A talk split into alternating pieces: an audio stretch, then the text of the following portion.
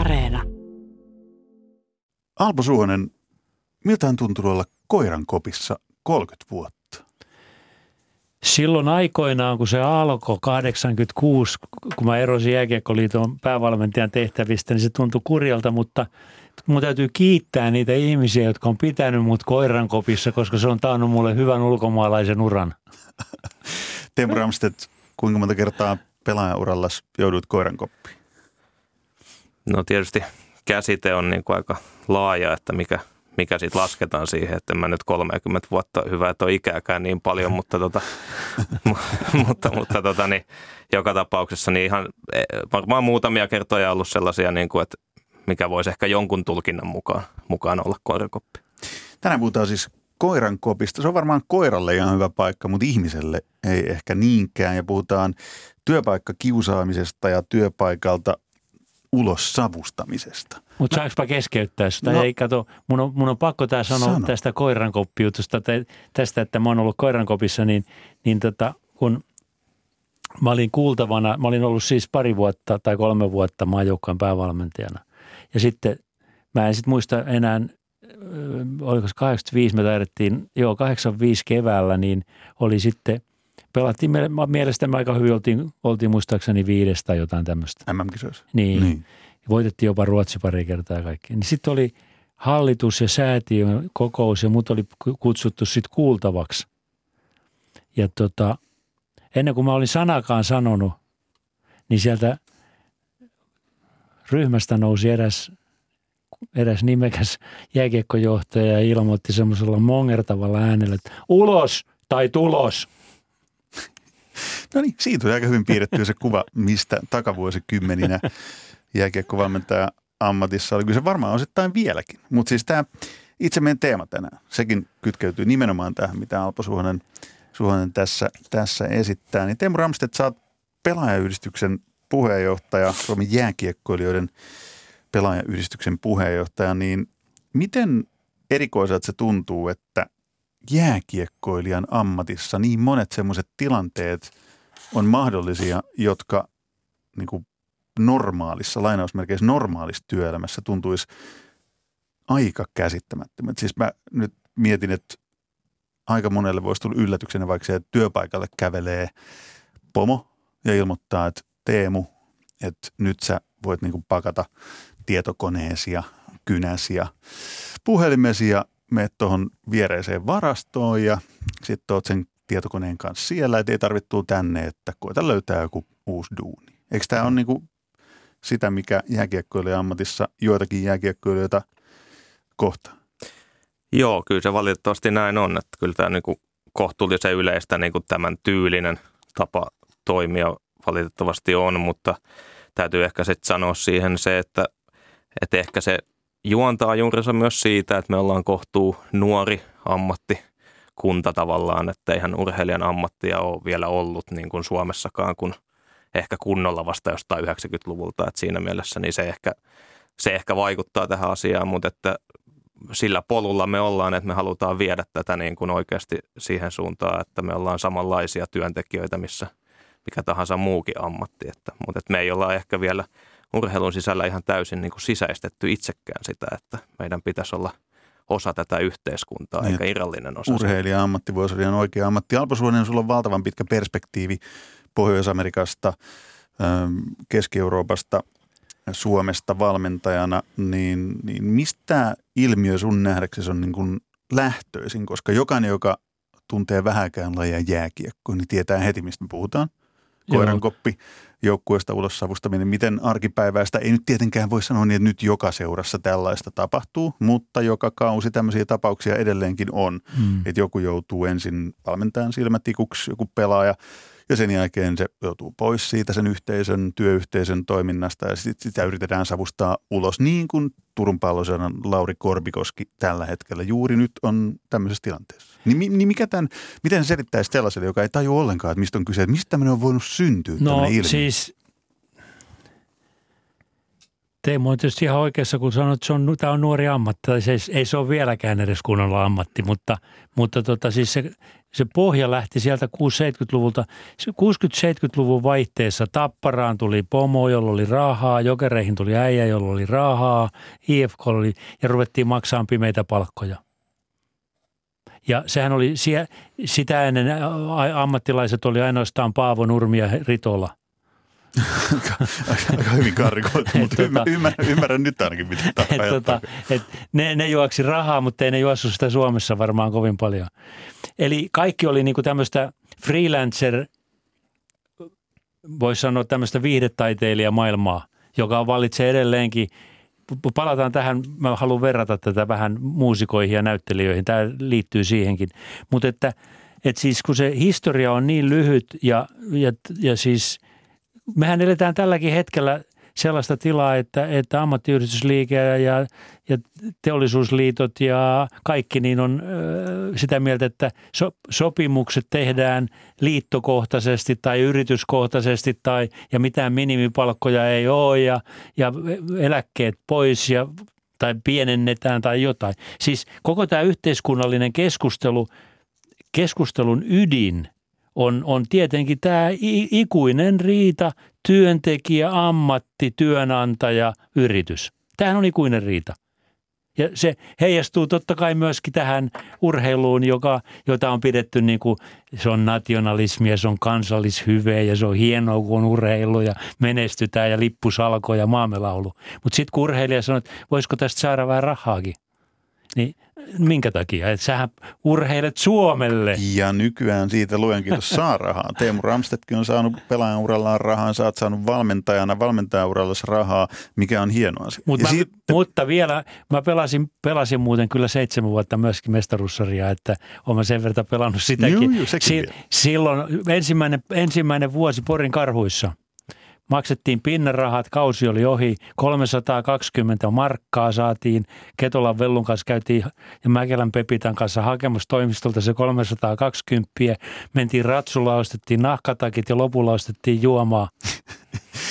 Loistavaa historian tätä kontekstin piirtämistä, mutta nyt ollaan tultu siihen pisteeseen, kuten totesin. Urheilija saa jo urheilemisesta palkkaa, mutta ollaan aika pitkän matkan päässä siitä, että urheilija-ammatti olisi vielä ammatti muiden joukossa, koska mä edelleenkin palaan siihen samaan aiheeseen, että koirankoppi, työyhteisöstä ulos savustaminen. Niin Teemu Ramstedt, missä muualla sitä tapahtuu kuin urheilussa? Tai joukkueurheilussa. Tai Alpo Suhonen, keksittekö ne mitään paikkaa, mistä mun olisi mahdollista? Mä tiedän yhden paikan, missä se ei ollut mahdollista. Aikoinaan, kun kaikissa tai siis kunnallisissa teattereissa oli elinikäiset sopimukset. Mistään syystä ei voinut ketään erottaa. No sekään ei ole sitten taas ehkä toimiva malli sekään. Mä nyt yritän sanoa sitä, että siis se, että onko jääkiekkoilijan, onko se ammatti siinä mielessä, kun ammatti nyt yleensä katsotaan, että se on työlainsäädännön mukainen, se on minimipalkka, se on työttömyyskorvaukset, siellä on eläkkeet hoidettu, siellä on irtisanomissuoja ja kaikki tämmöiset vastaavat, niin sitähän yritetään joka yhteiskunnan sektorilla tällä hetkellä purkaa. Siis, no mä en näe asiaa ihan noin mustavalkoisena. Mutta se asia täytyy selvittää jossain toisessa ohjelmassa. Nyt me nimittäin keskitytään siihen segmenttiin nimeltä urheilu ja vielä tarkastellaan tätä jääkiekkoilija-ammatin näkökulmasta. Teemu Ramstedt, miltä se tuntuu olla pelaajayhdistyksen puheenjohtajana, kun koko ajan näkee, että okei, tämä mitä pelaajat nyt pahimmillaan, mistä ollaan puhuttu, joutuu kokemaan, niin tämä ei olisi mahdollista niin sanotussa niin normaalityöpaikassa. Niin se haastaa meitä niin kuin myös yhdistyksenä niin kuin tavallaan, että me halutaan muuttaa tätä juttua kokonaisuudessaan ja se, että niin kuin mä sanoin, että me ollaan nuori ammattikunta, mutta että meidän täytyy vaan tehdä yhdessä töitä sen eteen, että me saadaan tämä tavallaan urheilija-ammatti samalle viivalle ja tosiaan paljon puhuttu siitä sosioekonomisesta asemasta ja Ape nosti tietysti hyvin tuossa niitä esiin, että mitä kaikkea siihen liittyy, että se, että jos meillä on vaikka ansiosidonnaisen piirissä, että meillä ei ole siihen mahdollisuutta, niin kyllähän se nivoutuu tähän kokonaisuuteen, että kun sitä ei pidetä samalla lailla ammattina, että kyllä meidän täytyy siitä puhua ihan yhteiskunnan tasolla ja niin kuin olla viemässä sitä siihen suuntaan, että me oltaisiin oltaisiin samalla viivalla. Ja sitten tietenkin se, että nyt puhutaan jääkiekon viitekehyksestä, mutta kyllä mä niin kuin näen, että tämä on koko urheilun asia ja tavallaan kaikkeen lajien, että siinä mielessä tämä ei ole pelkästään meidän. Toki sitten ehkä tässä kohtaa, kun me puhutaan työsuhteesta ja siitä, että jääkiekkoilijat ovat työsuhteessa niin kuin seurojen kanssa, niin sitten taas ehkä yksilöurheilijoilla on vähän erilainen tilanne sitten taas, että he ovat enemmän tälleen yksin yrittäjä.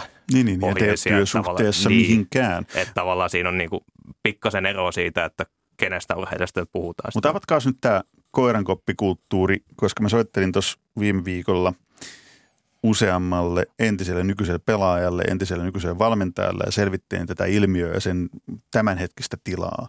Koska tuo tapaus Korpikoski antoi siihen aika hyvän tartuntapinnan, että missä mennään, niin koirankoppikulttuuri, se, että kun suljetaan työyhteisöstä pois ja koitetaan savustaa ulos, niin mä edelleenkin palaan siihen kysymykseen, että mistä se on lähtöisin, mistä se on tullut, mikä sen on synnyttänyt, että miten se on mahdollista, että tämmöinen tapa toimia on tullut. Siis sitä pidettiin näiden ihmisten kanssa, joiden kanssa mä keskustelin, niin he pitää sitä niinku ihan selkeänä työpaikkakiusaamisena, mutta sen on vaan katsottu kuuluvan osaksi urheilulajia nimeltä jääkiekko.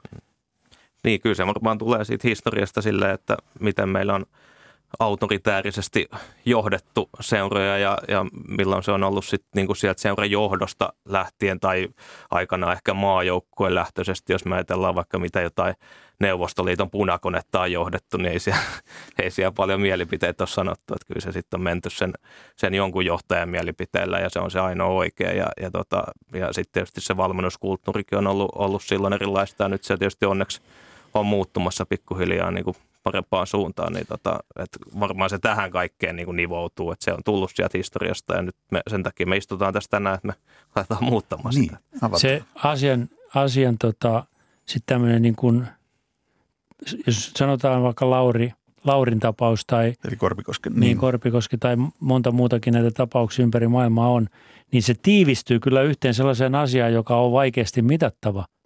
Eli? Pelisuoritus, tehokkuus. Sopiiko tähän joukkueeseen? Siis sehän on ihan selvä asia, että jos pelaajalle maksetaan kovaa palkkaa, no esimerkiksi Ville Leino saattaisi olla hyvä esimerkki tässä kohtaa ottaa esiin, jolla tehtiin hirvittävä iso sopimus NHL:ssä ja sitten se romahti se pelisuoritus ja sitten se ostettiin ulos. Taitaa vieläkin tienata rahaa. No ei enää. Musta mutta, se oli viime vuonna taas on viimeinen no toisessa vuodessa viimeinen miljoona, siis mikä kilahti. Me voidaan niin kuin laajasti puhua tästä näin yhteiskunnallisena ongelmana, mutta me voidaan myös puhua tästä ihan siitä perspektiivistä, että minä valmentajana en pidä sinusta. Olet huono kopissa, olet huono kentällä, narsistinen ego, käytät alkoholia, et paskaakaan välitä joukkueesta näkemiin. Näin. Ja nyt mä haluan piirtää tähän sen eron, sen rajan. Nyt se tulee aika hyvin sanottu. Nythän me ei siis, ainakaan mä en halua puhua siitä, että huippu-urheiluun kuuluu se, niin kuin te hyvin tiedätte, että parhaat pelaa. Piste. Se on huippu-urheilussa on kyse joukkueella siitä, että siinä on tietty määrä pelaajia ja ne, jotka suorittaa, kantaa tulosvastuun, tekee tulosta, tuottaa sitä, mitä seura haluaa, niin ne on esillä, ne pelaa, kyllä. Ja sitten ne, jotka ei, niin ne siirretään vähän syrjemmälle, mutta sen ei mun mielestä tarvitsisi tarkoittaa sitä, että sitten tämä koirankoppikulttuuri on sitä, että se suljetaan pois siitä yhteisöstä. Että jos normaalissa työpaikassa, jos mulle tuuta sanoo, että Jussi, että nyt ei oikein riitä tämä juontohommat enää, että nyt on mennyt vähän alamäkeen, että oikein niinku kuulijaluvut on laskemaan päin ja nyt ei vaan niinku toimi enää, että mitäs me keksittäisiin? Eikä niin, että lähdepä pois ja me suljetaan sut tuon viereiseen pieneen studioon, mistä ei tule muuten lähetystä mihinkään. Mutta saat istua siellä ja tehdä ihan yksin ohjelmaa, mutta koeta, että siitä ei ole se uusi duunipaikka. Niin tämä ero siitä, että totta kai huippu-urheilussa on kyse siitä, että jos Teemu Ramstedt ei tee IFK:n kultakypäränä riittävästi pisteitä, niin sitten joku toinen ottaa sun paikkasi. Piste. Mutta se ei tarkoita sitä, tapaus Korpikoskea, tai ei pitäisi tarkoittaa. Että hetkinen, että sut suljetaan niin kuin pois työyhteisöstä ja aletaan savustaan pois seurasta. Ei mutta se niin voi mennä. Kyllähän tiedetään siitä sen verran, että todennäköisesti se Tepsinkin tapauksessa, niin hän kapteenin ominaisuudessa on ajanut kyllä pelaajien asioita. Ja se ei ole käynyt seuran johdolle. Eli kyllä me voidaan puhua tämä asia ihan... Jos niin Korpikoski on niin sun mielestä tämmöinen ammattiyhdistystaistelija. No semmoinen huhu liikkuu tuolla Raision kolmilla. Ape on hyvin perillä näistä kiekkohuhuista. Ja sitten toinen, näitähän on tapaus, IFK:ssa on tämmöinen yksi tapaus ollut, ja niitä on monessa seurassa. Kapteenin ominaisuudessa pelaaja on tullut vaikeaksi johdon mielestä. Ja kyllähän esimerkiksi pelaajat halusivat Laurin pelaamaan finaaleihin.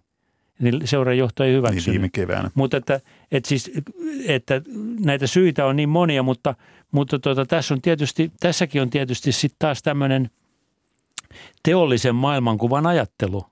Mä en tiedä oikein sopiiko se tähän. Joka eli tarkoittaa siis, nyt mä putosin. Tehdas. Tehtaassa ihmiset tuottaa jotakin tai ei tuota ja ne pannaan pois.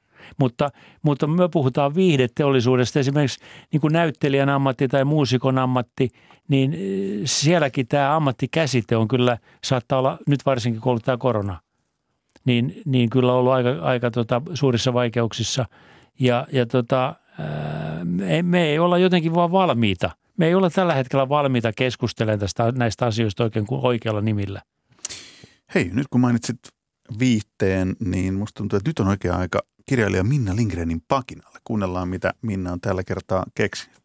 Oopperalaulajilla on kahdenlaisia sopimuksia. Kuukausipalkkaisia niin sanottuja hautapaikkoja, jotka voivat olla myös määräaikaisia, sekä produktiokohtaisia irtosopimuksia. Jälkimmäisissä laulajille maksetaan toteutuneiden näytösten perusteella, eli valmistautumisesta ja harjoituksista ei makseta, jos näytös peruuntuu vaikkapa pandemian takia. Kuukausipalkkaisella voi olla näytöslisä, jolloin palkka on sitä suurempi, mitä enemmän näytöksiä laulaja urakoi. Mutta se, kuka saa roolin ja näytöksen, onkin sitten ihan oma soppansa. Siitä päättävät ohjaajat, kapellimestarit ja taiteelliset johtajat sekä erilaiset koordinaattorit, joilla on tiheä verkosto agenttuureja ja näillä omissa talleissaan laulajia. Päätökset eivät ole pelkästään laatuun perustuvia, sillä suuri merkitys on kaverisuhteilla, maineilla, eri talojen yhteisillä sopimuksilla ja agenteilla. Ei ole harvinaista, että laulaja saa tyylin puhelun, jossa ilmoitetaan, ettei loppuja sovituista näytöksistä tarvitse laulaa. Vielä tavallisempaa on, että laulaja ei saa rooleja, vaikka on vakituinen kuukausipalkkainen työntekijä. Ei hän koppiin joudu, häntä ei vain tarvita. Kun yksi laulaja sairastuu, alkaa puhelinrumba, jotta samalle illalle löytyy laulaja. Yhden sairastuminen on aina toiselle kauan odotettu mahdollisuus. Ja kun ohjaaja päästetään valitsemaan laulajia, yksi saa kuulla olevansa lihava, toinen vanha, kolmas ruma ja neljäs muuten vain mahdoton. Oopperalaulajat pitävät itsensä hyvässä laulukunnossa vuoden jokaisena päivänä, sillä koska tahansa voi tulla agentilta puhelu, että illalla tarvitaan toska jonnekin päin Saksaa.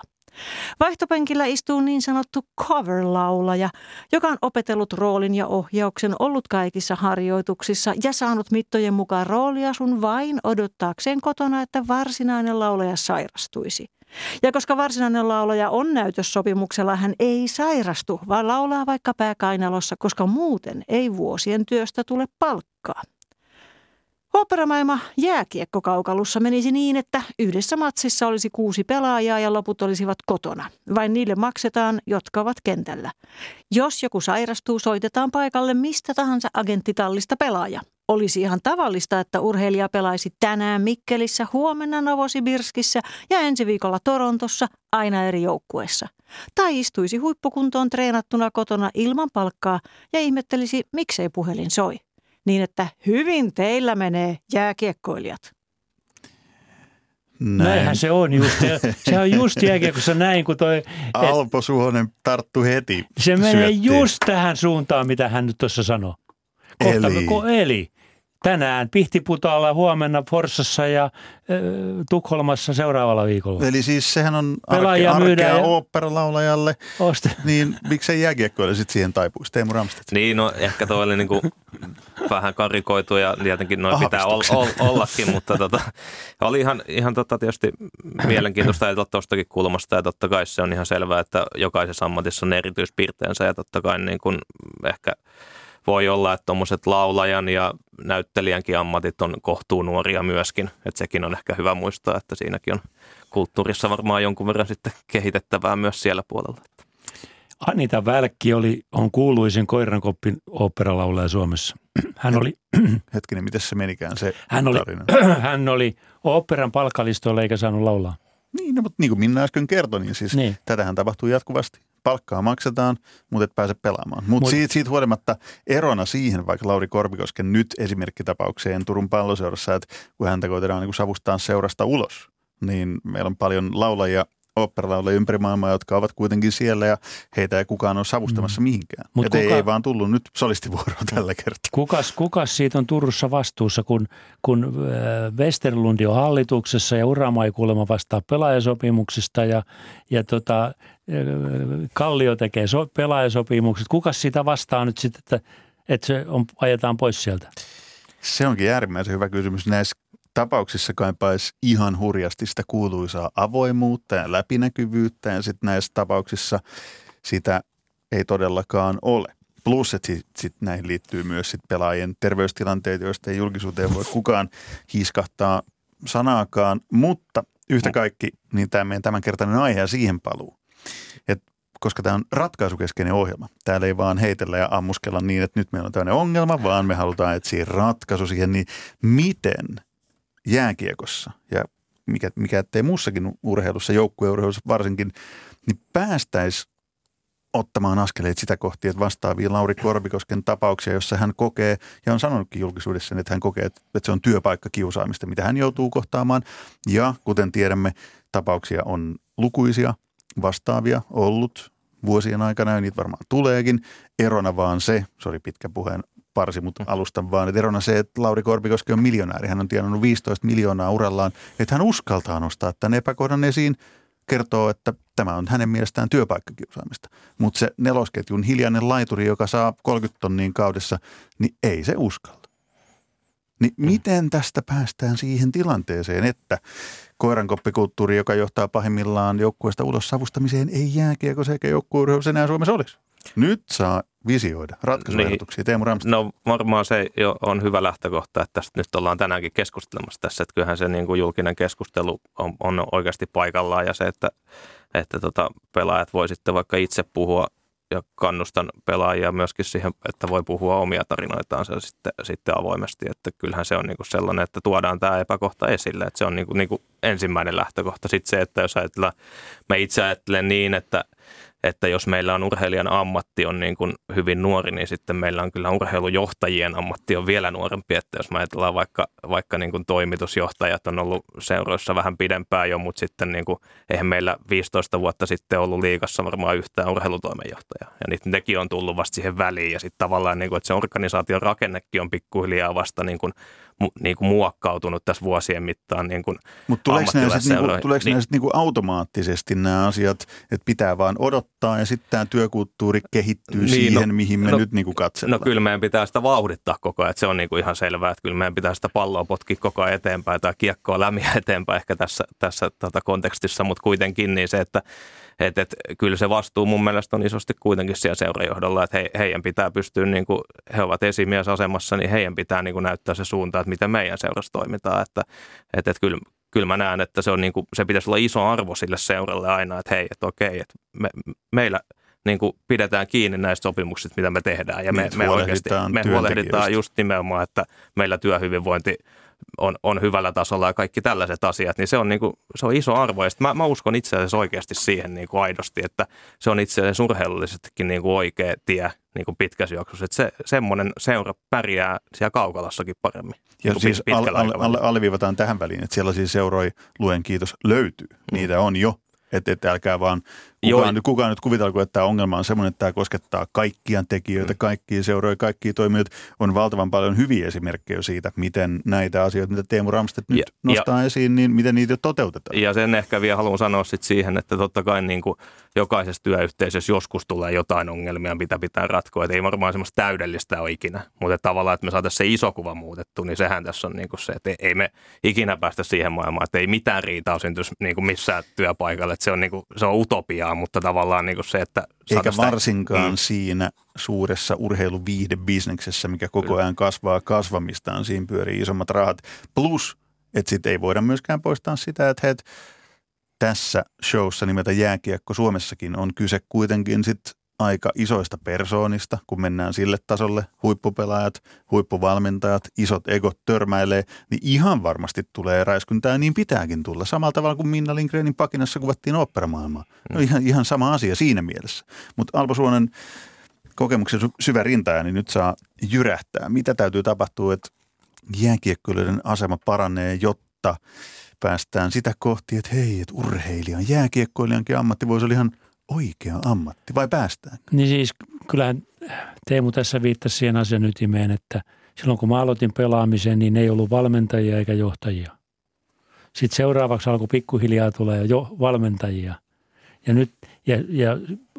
Mutta sitten kun alkoi tulee valmentajia, niin silloin pelaajista alkoi tulee ammattilaisia. Se epäsuhta jatkuu.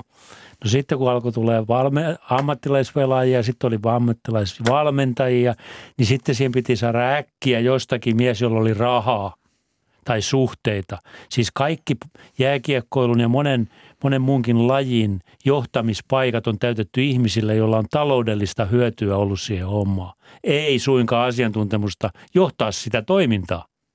Ja se, me ollaan nyt siinä jamassa. Kyllähän se nyt näkyy selvästi, että sen rahan ja asiantuntemuksen suhde pitää olla jotenkin niin kuin hallussa. Ei se voi olla pelkästään se raha. No sitten ehkä me ollaan menossa siihen suuntaan, että meillä on joku kaunis päivä niin, että urheilun oma autonomia on niin hyvä, että se nähdään asiantuntijajohtajuutena myöskin. Siitähän tässä on kysymys.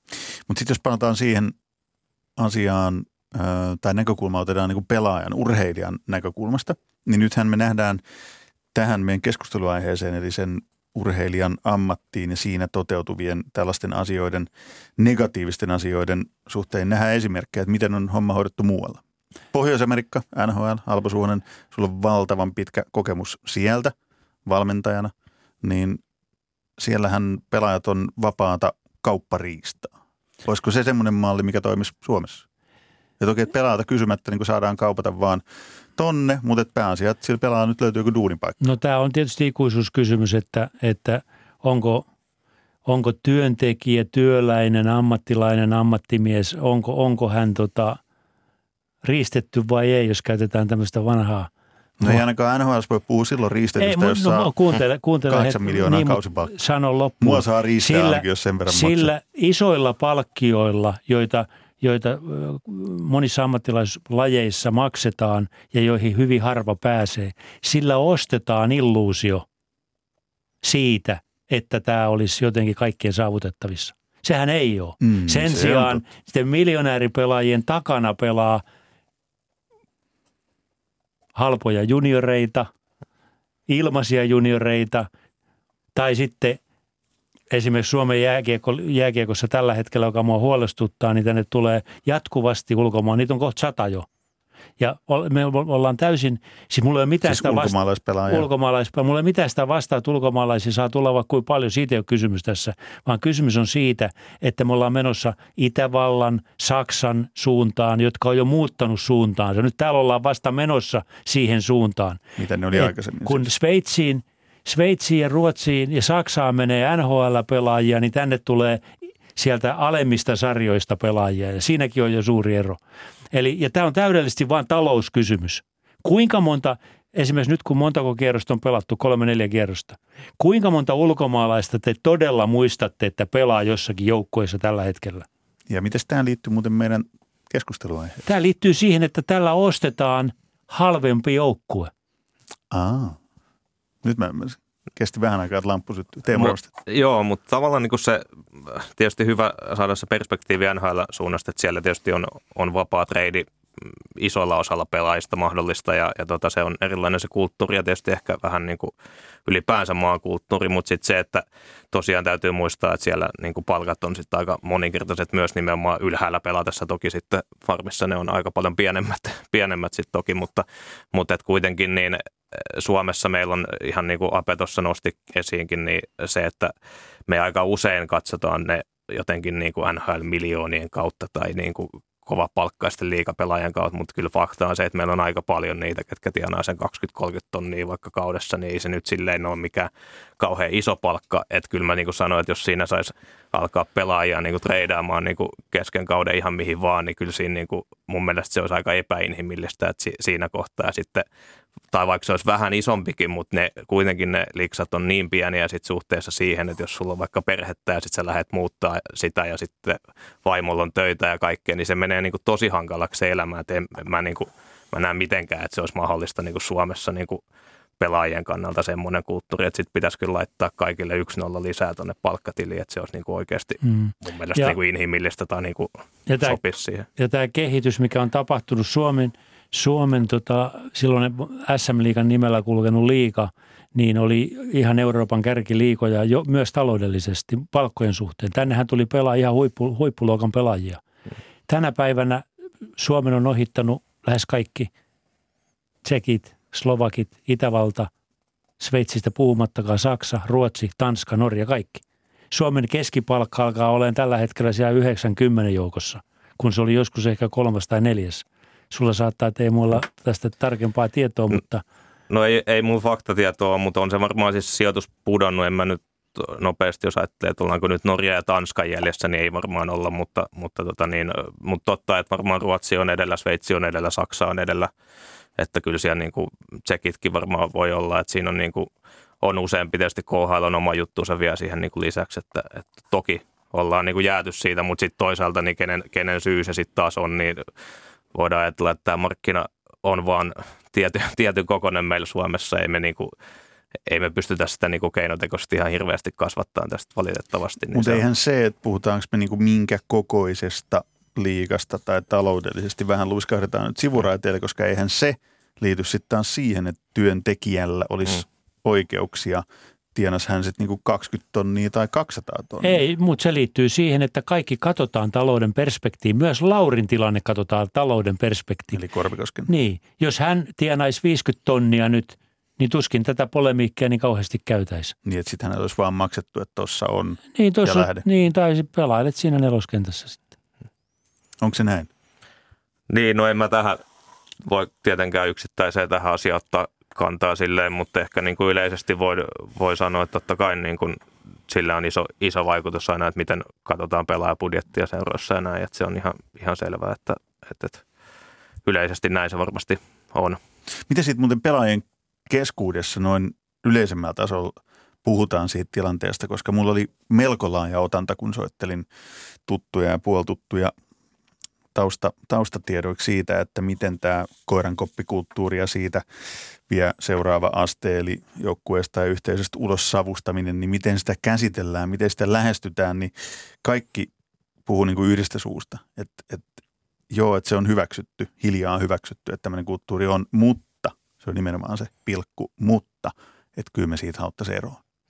Onko tämä pelaajan niin kuin semmoinen yhteinen, mä vihaan sanaa tahtotila, mutta nyt mun on pakko käyttää sitä, en mä keksinyt parempaa. No, kyllä mä uskallan sanoa, että se on ihan yhteinen, että kyllä mä oon paljon tietysti tästä asiasta keskustellut monenkin pelaajan kanssa ja se on ihan selvää, että siitä halutaan eroa. Tietenkin se on just vaikea siitä niin kuin monen varmaan puhua niin kuin omalla nimellä ja naamalla, että se on niin kuin haastava tilanne. Mä luulen, että se on kyllä niin kuin varmaan seuroissakin ja seurajohtajat ja valmentajatkin ymmärtää sen tilanteen ja varmaan itsekin haluavat jossain määrin monet siitä eroon, että se on niin kuin, mutta että se on ehkä ajautunut siihen ja sitten voi olla, että niin kuin arjessa ei välttämättä niin kuin ainakaan kaikki pelaajat itsekään aina niin kuin ymmärrä sitä, että hei hetkonen, että onko tämä niin kuin ihan ok, että tavallaan niin kuin, että sitten kun peliura on loppuna ja mennyt johonkin normitöihin niin sanotusti lainausmerkeissä ja sitten huomaa, että no etkonen, että eihän täällä tapahdu tämmöistä, mitä meillä jääkiekkokopissa voisi tapahtua, niin se on niin kuin se ehkä niin kuin, että se perspektiivi sillä pelaajallekin saattaa tulla joskus vähän myöhemmin tajua, että no ei tämä kyllä ollut ehkä ihan ok, että niin kuin nämä asiat näin hoidetaan täällä. Mutta onko se tuossa kuitenkin, sitten mä alan miettimään,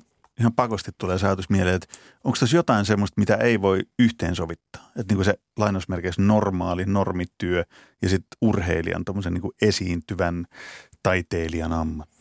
Onko ne yhteismitalliset sitten näissä asioissa? Niin, jossain määrin totta kai on erityispiirteitä ja tietysti ura on lyhyt ja tehdään määräaikaisia sopimuksia, niin kuin käytännössä kellään jääkiekkoa koskaan vakituistyösuhdetta ja näin. Että siis niin kuin, onhan siinä totta kai niin kuin semmoisia piirteitä, mitkä niin kuin pitää ottaa niin kuin jossakin määrin asioissa huomioon, että se on niin kuin ihan selvä, mutta että pitääkö sen sitten tämmöisissä asioissa sit välttämättä erota siitä muusta työkulttuurista, niin ei mun mielestä aina. Niin, työpaikkakiusaamista ei niin. Kyllä silti voi. Semmoinen aika on varmasti ohi, yhteiskunnallinen aika Länsi-Euroopassa ainakin, jossa ihminen olisi yhdessä työpaikassa ja saisi palkkaa koko ikänsä. Niin. Semmoinen aika on ohi. Mehän ollaan siirrytty tämmöiseen pätkätöiden maailmaan, monien ammattien maailmaan ja hyvin voimakkaasti tämmöiseen freelancer-maailmaan.